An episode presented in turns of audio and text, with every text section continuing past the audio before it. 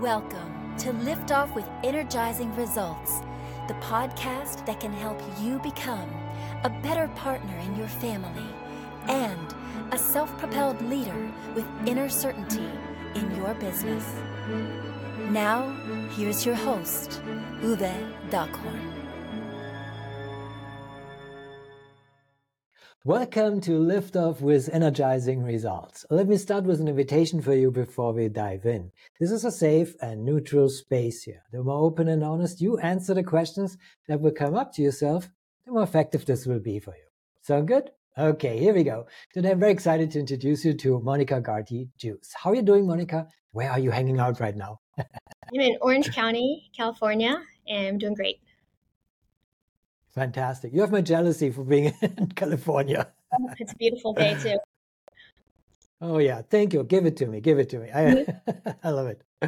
Wonderful. So Monica is a pediatric nurse practitioner practicing in Orange County, California. As we said, she's a, pedi- a pediatric mental health specialist and serves at the clinical faculty, faculty UCLA School of Nursing.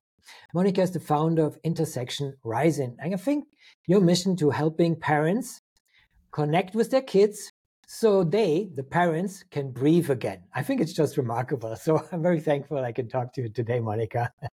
Thanks. Happy to be here. Wonderful. Yes, it's a pleasure. All right, so let's dive right in. So, who's your ideal client and what's the biggest challenge they face?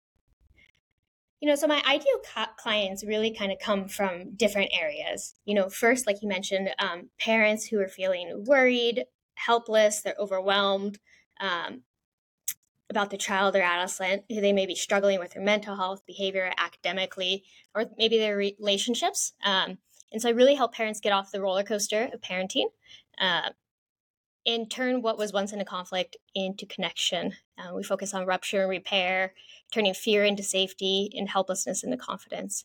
Um, my next kind of target audience is really pediatricians and other healthcare uh, providers um, who may be deeply caring providers. They want to give the best, but they really struggle to make sense of the emotions and behaviors that their patients are presenting with, either because of lack of resources, whether that's time, right, or nuanced training, education, mm. um, or perhaps just a net network of mental health colleagues that they can refer to um, mm-hmm. within their niche, right? Um, so making sure that uh, pediatricians don't let their patients fall through the cracks, right? And then the next thing is um, working with the kid. And, you know, I will see any kid, it doesn't matter their age, their challenge. Um, I believe that they're all worthy, uh, deserving, mm-hmm. and they're capable of being witnessed and validated. Um, so we get them really starting to look inward, um, get them in touch with their intuition, um, which is amazing because all adolescents, they do have an intuition. They just don't believe themselves, right? Um, yeah. And, uh, you know, just get them to kind of regulate their systems and maybe see some of their dysfunctional patterns. So the goal is mm-hmm. always to get everyone into the right hands, um, ultimately beyond me. Mm. Well, this is this is a, a very broad approach, um, but it's, it's I also love that you kind of like cover all the spectrum, so to speak. So from your competencies, and uh, yeah. I love that you work with the kids. So and uh, so, what are common mistakes? Because the last time I checked, we're all humans, right? So, um, you know, when the mistakes maybe well not of the kids but kind of like what can parents what is the common mistakes parents make when trying to solve the issues of their kids yeah I, you know i think one of the biggest mistakes is is that we focus so much on trying to get a diagnosis and trying to quote unquote fix this problem, right? Um, but and there needs to be really a paradigm shift in how we think about mental health. Mm. Um, and I think we need to really focus on being trauma informed, neurodiversity affirming, right? And really look at strength based measures, right? And so mm-hmm. to me, behavior really makes sense. Um, and in order to get to the root, we have to be willing to sit with sometimes what are really uncomfortable feelings. Um, mm-hmm. But if someone is riddled with anxiety, you know, my question is why? You know, where's mm-hmm. the pain? What are we worried about? Mm-hmm. Or if we're controlling things or feeling perfectionist, like what? Do, why? Um, and so, just giving someone a diagnosis and saying, okay, well, you have anxiety or you have OCD or whatever it is, it doesn't offer the solution. We really have to get to the core, mm-hmm. the root, root problem. So uh, should patient, uh, patients, parents uh, be more patient? That's what I wanted to say. To get there. So before I ask Monica what is one valuable free action that our audience can easily implement, let me quickly say something here to our audience. If you're enjoying the show so far, please rate and recommend us to someone you think could benefit from the show. Thank you in advance for spreading the word. So, Monica, what is one valuable free action that our audience can implement that will help with that kind of issue? Oh man, just one. Uh, there's so many yes. resources available now, which right, like for our own.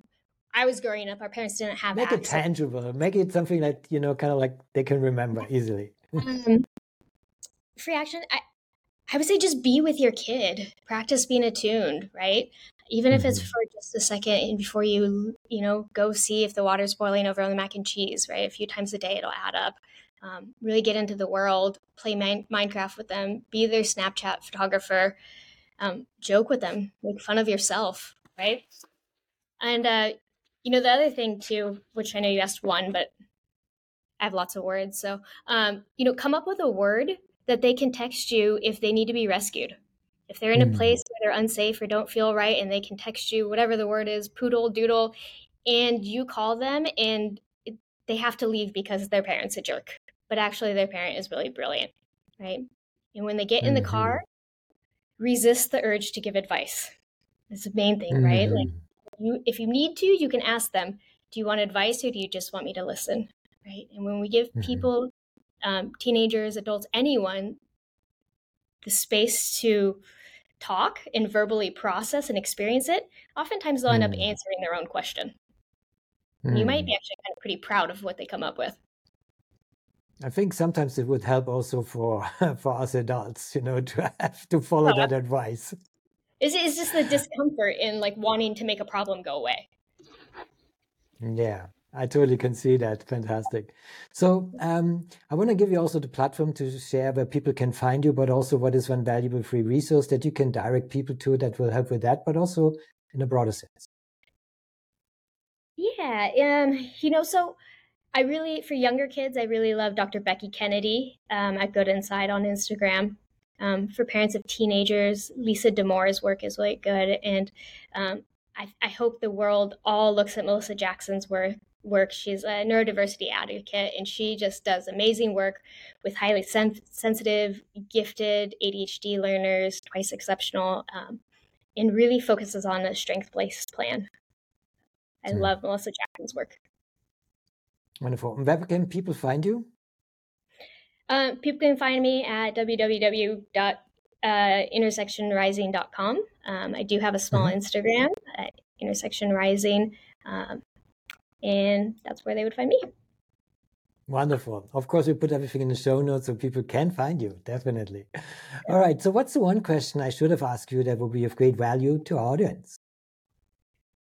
oh man i i guess how mental health trauma chronic stress and like loneliness manifests somatically right um, i'm a pediatric mm. nurse practitioner and so i got into this work because i kept seeing these kids coming in and they're dizzy and they you know lightheadedness or headaches and they're constantly getting sick and it's like what's going on here right and so if you have a patient if or you are a person right and there's inflammation or autoimmunity chronic fatigue mysterious rashes or headaches, belly aches.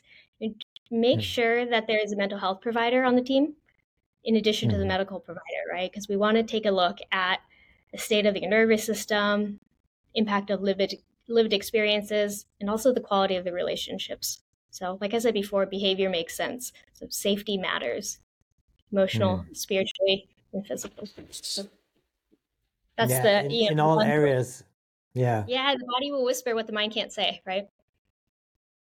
I totally understand. Wonderful. So this brings me already to my final question. So when was the last time you experienced goosebumps with your family and why? Oh man. Actually yesterday. Um, I went to my son's kindergarten class and um, you know, they're doing this kind of career day stuff, so I'm talking about my job. And so I took the opportunity to talk about neurodiversity and teach these kids about their brains. Um, and after explaining, um, one of the little boys said, So, like, if you're playing Mario Kart and um, you pick the black Yoshi with the black car, but then someone else picks the black Yoshi with the black car, then you can't tell the difference. So it's better for brains to be different, right? And there, you know, I have to hmm. add one more thing, but there was this um I asked anyone in the class if they were shy and you know five little five girls like actually confidently raised their hands. It wasn't like one of these they owned it. And it was so cool that they, they they were owning their sensitivity with pride and value and normally it would make them feel small, right? And I got to look them straight in the eyes and say, you know, when I was in kindergarten, I didn't talk. And I think mm. one day hmm. you'll be up here on this chair. And just watching my son witness it all and how proud he was of his mom's, that was like serious goosebumps. Mm. It's very, very moving, very touching. Wow. I can feel that, Monica. Wow. What a goosebumps uh, scenario. and uh, yeah, it's, it's, it's amazing. It's so amazing. Well, thank you for sharing this beautiful goosebumps moment. And also thank you for our conversation. It was a pleasure talking to you and I appreciate very much the knowledge and insights you share with us today. Thank you so much for all you do and all your support and oh, today. You're the best. Oh, my absolute pleasure. thank you. Thank you for listening. And as always, energizing results for you and your loved ones.